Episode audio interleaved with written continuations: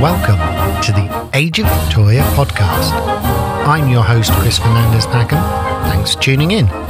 If you enjoyed today's show, take a minute to leave a review on iTunes and subscribe, or get in touch with me using email at ageofvictoriapodcast at gmail.com. Love to hear from you. On with the show. Now, drum roll, please, because it's time to get to Victoria herself.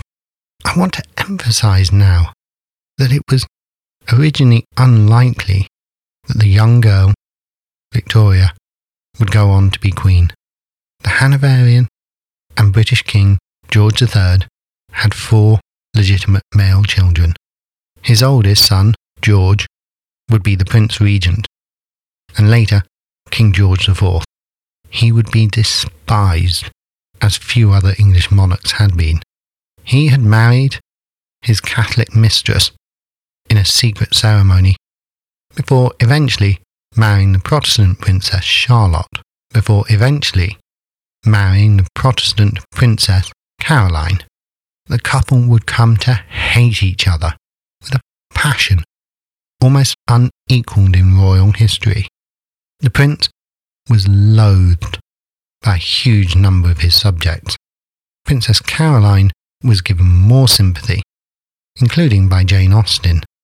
If you have listened to my previous episodes on the Mount Tambora eruption and the subsequent climate disasters they unleashed, as well as the episode on the Peterloo massacre in 1819, you will know that he took the Marie Antoinette line of letting them all eat cake. He had compounded this with his immense spending and love of fashion whilst the people starved in poverty.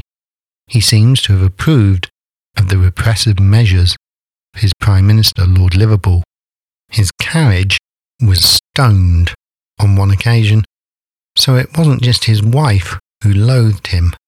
The fickle British public turned on her when the regent became king and he barred her from the coronation. They did manage to have a daughter during the marriage, Princess Charlotte. She was the legitimate heir to the throne, since the legions of illegitimate children of the various Hanoverian dukes were excluded. When she married Prince Leopold of Coburg, the nation rejoiced. Princess Charlotte was being fetished into the perfect future monarch, an antidote to her hated father, George IV. He and Charlotte had a difficult relationship, and there were times when he treated her with appalling viciousness. One area where he did pay her attention was when it came to using her to wring money out of the public purse to keep her, and therefore him, in the style the Hanoverians had become accustomed to. Lord Liverpool eventually agreed to an allowance of £50,000 plus 10,000 for the princess's maids and an additional 60,000 pound for furniture.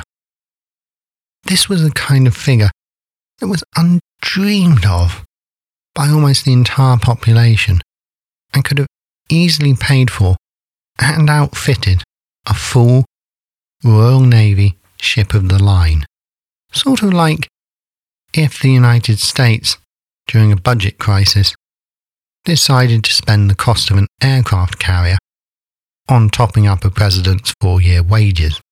Since this was at the height of the year without summer and the massive famines, it was incredibly resented. Her wedding dress cost an additional £10,000. Still, unlike her father at his wedding, she and the groom were deeply in love popular adulation of the couple reached fever pitch. Prince Leopold was unlike the regent.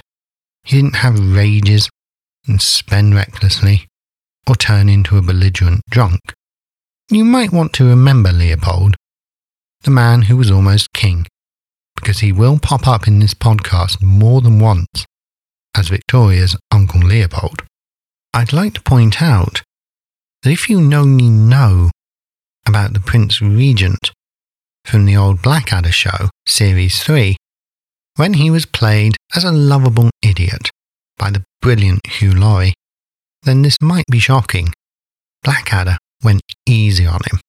And that's because TV can't make a main character too unlikable. Otherwise, you won't support them. Usually, the way they do it is by making a nasty person a bit stupid, a little bit out of touch, and more self centered than nasty. That works for TV, but it hides the real character of the historical person. The people of Britain in 1819 would probably have absolutely killed to have the Blackadder version.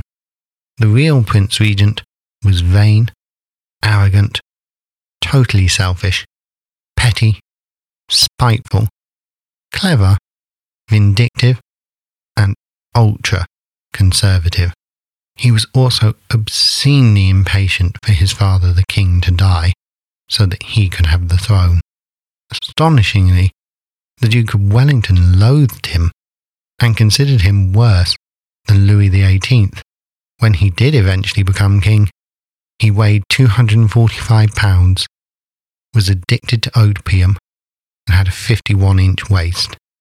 He was a huge Jane Austen fan, purchasing Sense and Sensibility before it was released, and offering her suggestions for improvement, but she hated his guts. Plus, telling Jane Austen how to write, probably the ultimate piece of mansplaining.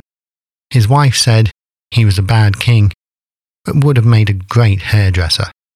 He certainly had an eye for art, and he was at least responsible for a large part of the exquisite restoration and redesign of Windsor Castle. He had the overall Gothic design rolled out to the whole building, including increasing the height of the Grand Tower, more striking battlements, new towers, new apartments, new grand corridors, and a riot of incredible styles inside the rooms. Work wasn't finished till after his death, but the modern skyline of Windsor Castle is very much down to George IV. Typically of him, it cost an absolute fortune, while the poor continued to starve and suffer. As I said in the previous main episode on Peterloo, even after the massacre, he managed to make himself immensely unpopular and was the subject of vitriolic attacks in the press and from reformers. Princess Charlotte soon fell pregnant, and the nation was enraptured. She was determined to please her serious husband and live up to his ideals. That included the always popular habit promptly settling bills rather than running up debts. The increasingly fat and unhealthy Prince Regent would surely not live a long life, and now the heir to the throne, on the verge, having an heir. Leopold shrewdly used the opportunity to press his sister, Victoire, on one of the Prince Regent's brothers, the Duke of Kent. The future seemed rosy. Disaster struck during the pregnancy. Princess Charlotte was weak and listless. The royal doctors argued, and Sir Robert Croft took over sole treatment of the patient. He decided that what was needed was to reduce the weight of the baby and the mother, so a rigorous course of diet and bleeding was required. In November, a long labour stretched 36 hours. A nearly starved Charlotte lost all her energy by the end. The doctors panicked. They came to the view forceps would be needed, but the lack of sterility meant these often killed even though no one quite understood why. No doctor wanted to be blamed for killing the only legitimate heir to the throne. Almost inevitably, the poor child was stillborn. Only after the birth did the doctors decide to do something. They tried to remove the placenta with their bare hands and gave the grieving Leopold a powerful sedative. He would not wake up in time to see his wife's agonizing death. Charlotte was left alone after the birth in an act of breathtaking complacency. She later woke in incredible pain and died bleeding badly. The nation was plunged into grief and despair.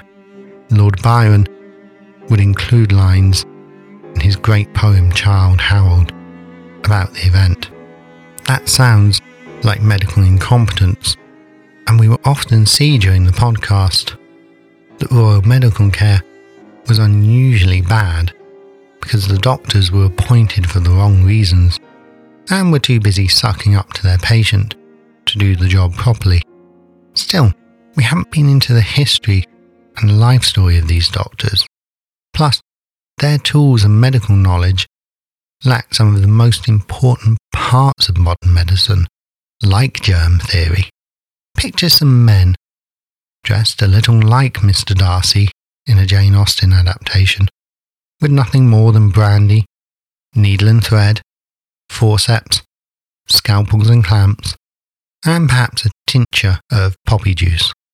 That's not much to work with for a modern doctor during a difficult labour, let alone with Regency era medical knowledge.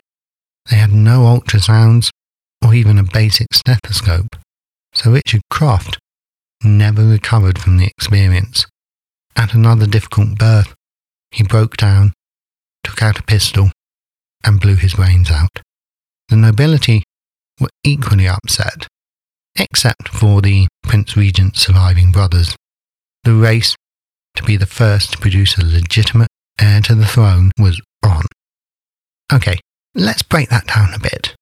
The Prince Regent couldn't produce a legitimate heir unless he could divorce his hated wife, who he loathed, and remarry. He would be king he outlived his father, but the throne would have to go to a legitimate brother. Historian Kate Williams notes in her excellent book, Becoming Queen, quote, The king was wailing in madness at Windsor, and the Prince Regent was estranged from his wife. Unless the prince or one of his siblings had a child, the Hanoverian line would be at an end. It has been calculated that George III had an astonishing 56 grandchildren, but did not have one legitimate heir.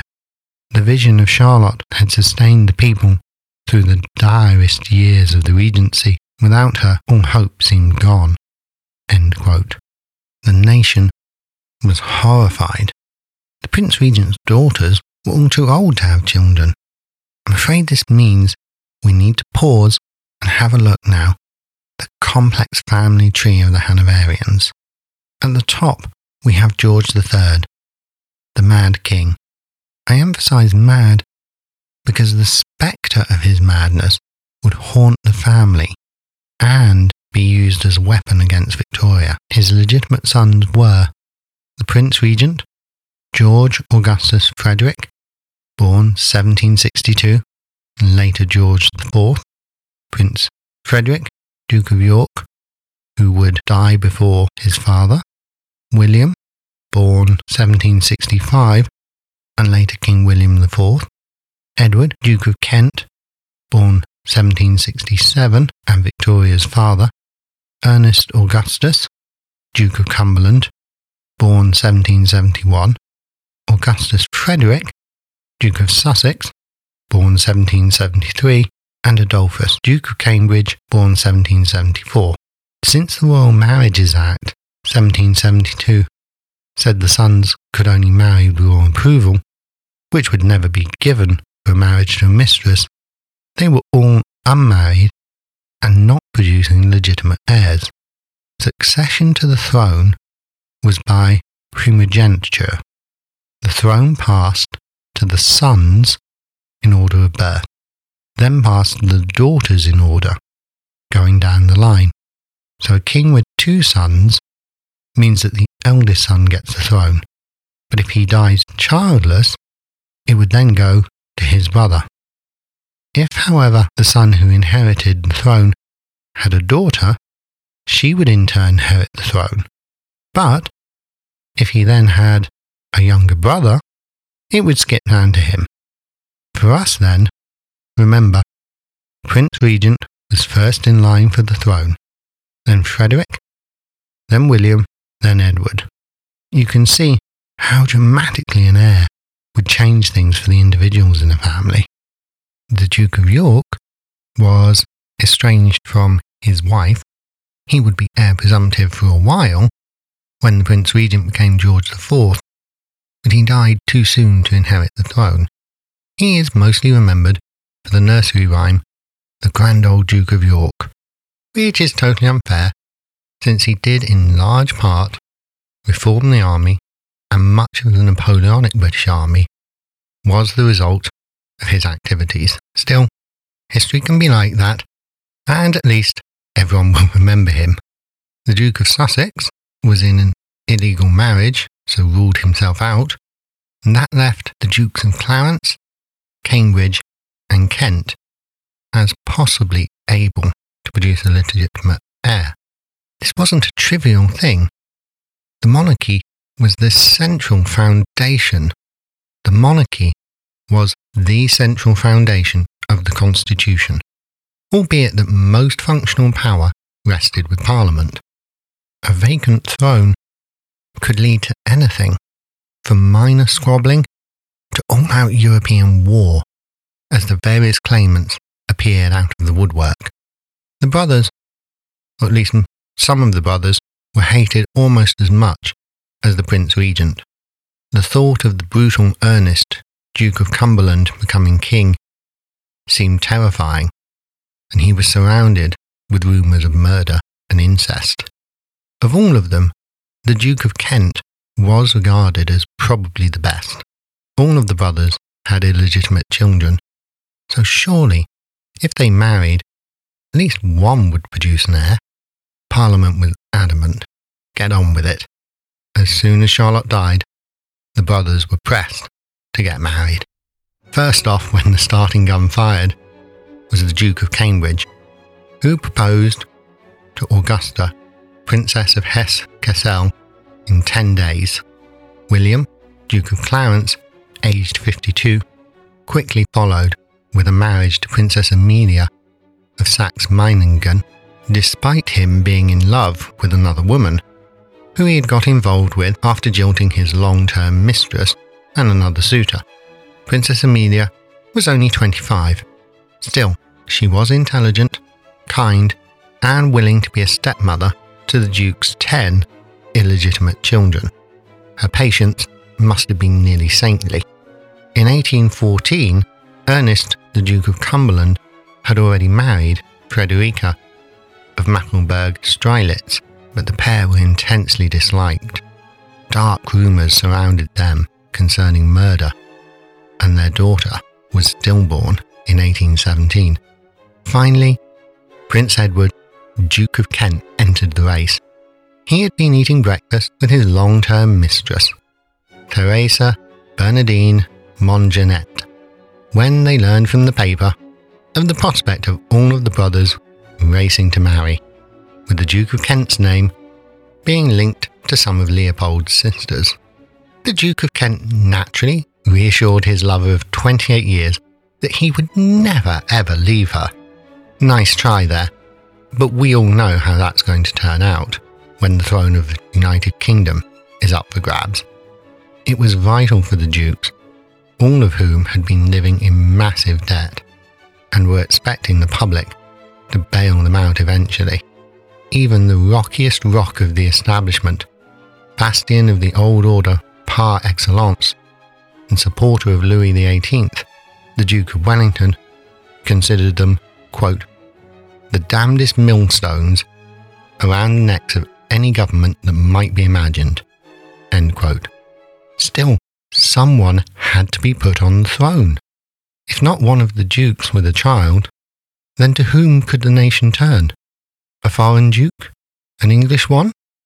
A descendant of the House of Stuart? One of the Habsburgs?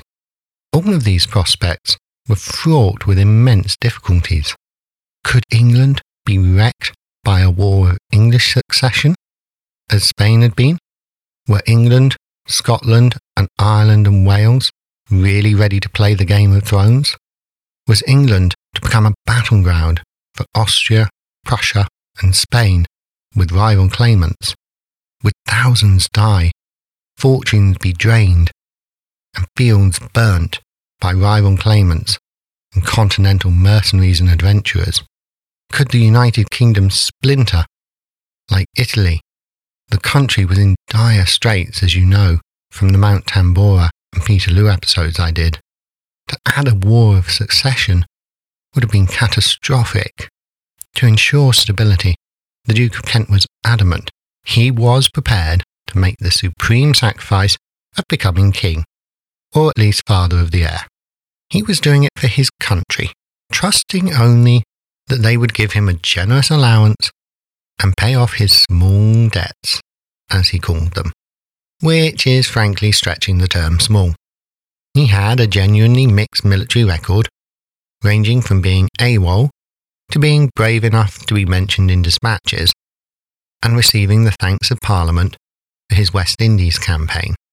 And he did excellent military and civil engineering in Nova Scotia, but he was trained as a harsh disciplinarian, perhaps against his natural character.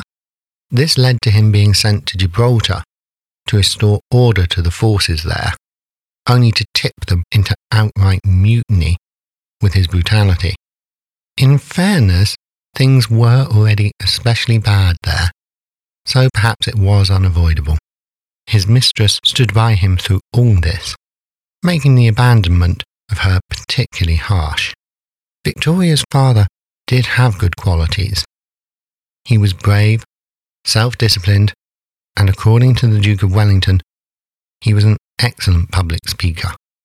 He was six foot tall, tough, well muscled, and didn't leave a wild life of drinking and parties like his brothers. He was a bit of a romantic. He had smuggled love letters, Princess Charlotte, to Leopold, and seems to have been her favourite uncle. He was a patron of 53 charities. He was a liberal, as understood in the early 19th century, intelligent and interested in good government, unlike his brothers. He supported popular education, Catholic emancipation, and the abolition of slavery. Princess Victoire had rebuffed him once before Charlotte died, when he was secretly hunting for wives behind his mistress's back to get himself out of debt. The death of Princess Charlotte changed things. The Duke was penniless, but he was still a Duke and in line for the throne. He was in robust good health and confident he would outlive his dissolute brothers. Leopold was determined his sister would marry the Duke. Intense negotiations followed, and Victoire finally agreed once her terms were met. It was a long shot, as it was with all the brothers, but who knew? Maybe she would be Queen of the United Kingdom, or at least the Queen Mother. Victoire was a fine match. She got points straight away for not being French, or having any Napoleonic attachments. She was from Saxe Coburg Saalfeld, that had suffered from Napoleon's snatch of German territory, but she was Protestant, known to be fertile, and had a pleasant personality, combined with a cheery nature, rosy cheeks, brown hair, and a plump, short figure. They soon found themselves, against the odds, actually in love. In later life, Queen Victoria read her mother's notebooks after the Duchess had died and was amazed by, quote, how very, very much she and my beloved father loved each other. Such love and affection. I hardly knew it was to that extent. End quote.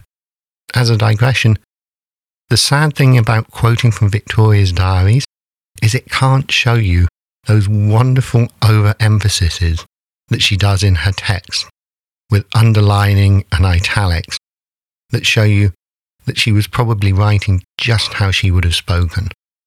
Anyway, whilst Parliament was pleased with marriages, it was not happy with paying large allowances. The Prince Regent redoubled his efforts to get a divorce from his hated wife. On the 29th of May, in 1818, the Duke and Duchess of Kent married in Coburg in Germany, then returned to England. The Prince Regent had agreed to have the wedding solemnized at Kew by the Archbishop of Canterbury, and then they went back to Germany to save money, escape the Duke's growing debts, and make the Duchess a little happier. This might surprise you, but the couple actually did seem to have a happy marriage. The Duke was patient with his wife's poor English. He gave her affection, and she seemed to enjoy having a man to rely on. He enjoyed her good looks, her connection to Leopold, and even congratulated himself on having treated his mistress so well during the breakup, although I don't think she entirely agreed. The Duke was happy to go to Germany. And now we introduce some really key players in Victoria's early life. Princess Victoire had a daughter from her previous marriage named Feodora, who would be Victoria's half sister. And the Duke of Kent brought to the family ensemble a 32 year old Irishman called Sir John Conroy. If you have even a passing knowledge of Victoria's childhood and life, you will know what an immense impact he would have on her. News came in November 1818 that the Duke of Clarence's child died after a premature birth. The Duke of Kent knew that they had to get back to England now, put their expected child into the limelight. Sir John Conroy was an efficient organiser and sorted out the trip so that in March 1819, despite being eight months pregnant, the Duchess of Kent, Princess Victoire, travelled to England on the royal yacht, grudgingly sent by the Prince Regent. After a short six hour labour, the Duchess of Kent gave birth to a healthy baby girl.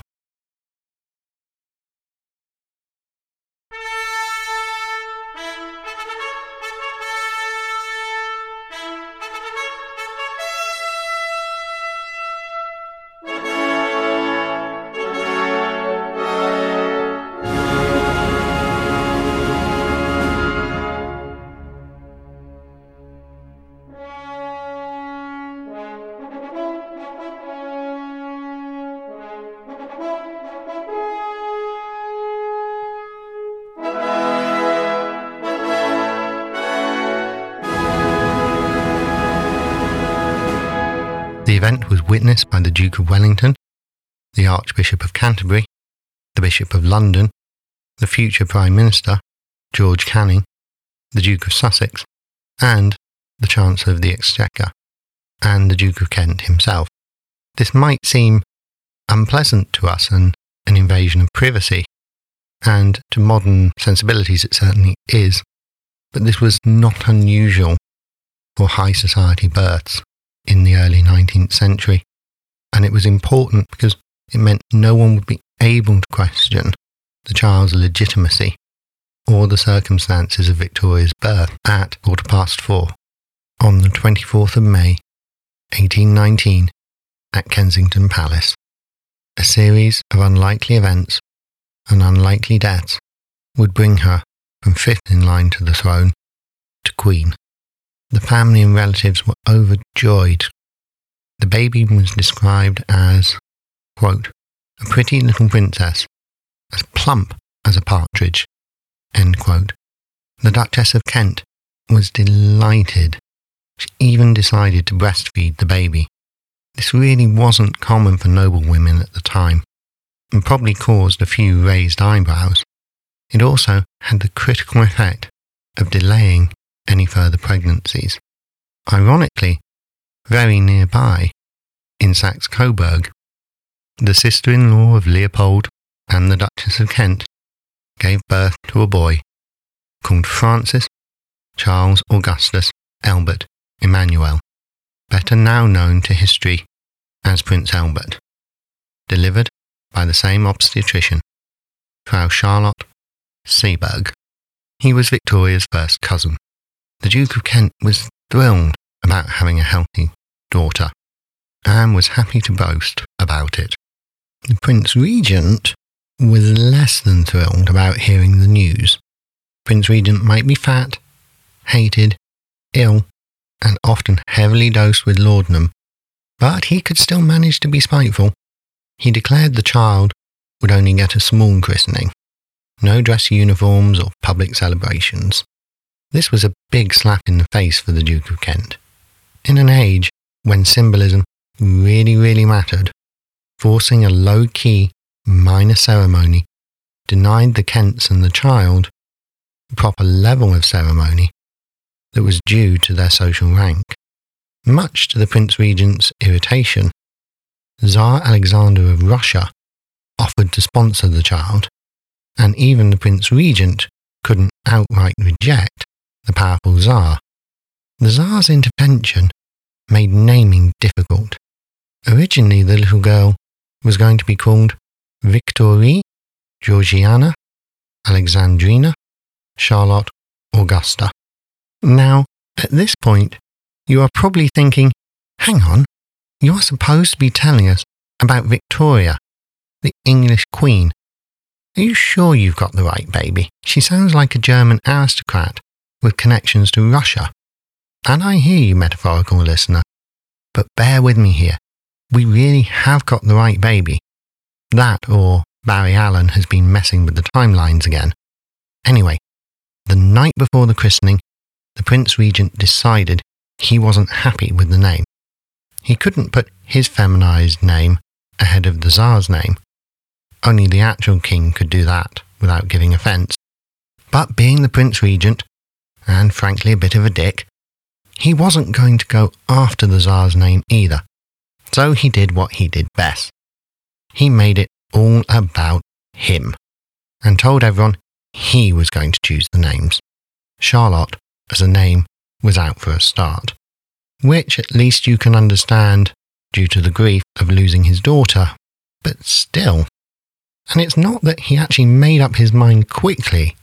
At three o'clock on the 24th of June, 1819, the actual heir in line to the English throne and all the guests, including the Archbishop of Canterbury, were in the cupola room at the christening in Kensington Palace, waiting on the name.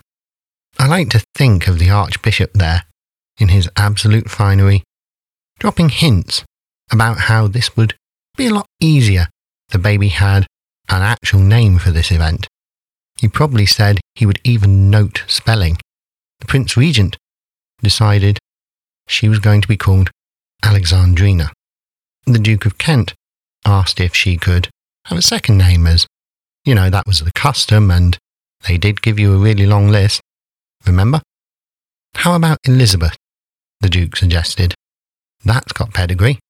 And Prince Regent said no, reducing the Duchess of Kent to tears. And then he virtually snapped and said, quote, Give her the mother's name also then, but it cannot precede that of the Emperor. End quote.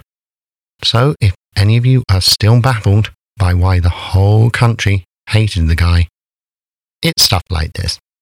Importantly, though, the little girl and possible heir to the throne had a name Alexandrina, future Queen Alexandrina of England. Wait, what? Okay, well, the full name was Alexandrina Victoria.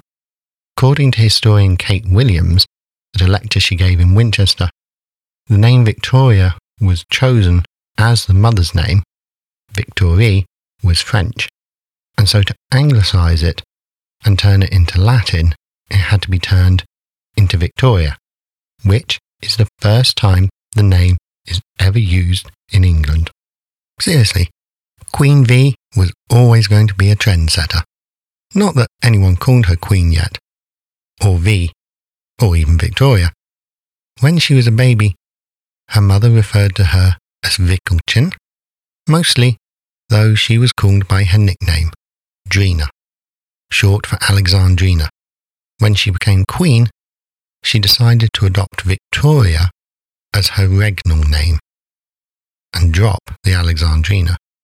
Like everything else in her childhood, things had been rough and unfair to the little girl. We will find out more next time. Before we go, I've just got some scheduling announcements. As you know, it is December, and Christmas is a big thing for the family and I, so I will be releasing some kind of short episode just before Christmas to celebrate. I've got an idea or two up my sleeve. There will not be a release of a main narrative show again until February. I simply won't have time over Christmas to sort it out. So the next main show will be on the 1st of February, not the 1st of January. I'll try to give you a nice mini-sode in January to tide you over. If I can grab time, I'll also try to start remastering the first three episodes of the show. Right, I'll get on with the Christmas show, wrapping presents, and doing my new role at work, which is incredibly challenging. One day, I might do a podcast series on it or write a book for posterity. Okay, thanks for listening today. I'm now going to get busy on the next show. Don't forget to take a minute to subscribe or leave a review on iTunes or get in touch with me via email at Age of Victoria podcast at gmail.com. Catch me on Twitter at Age of Victoria or via Facebook if you've got any questions or if you just want to chat. Goodbye, and I bid you adieu until next time.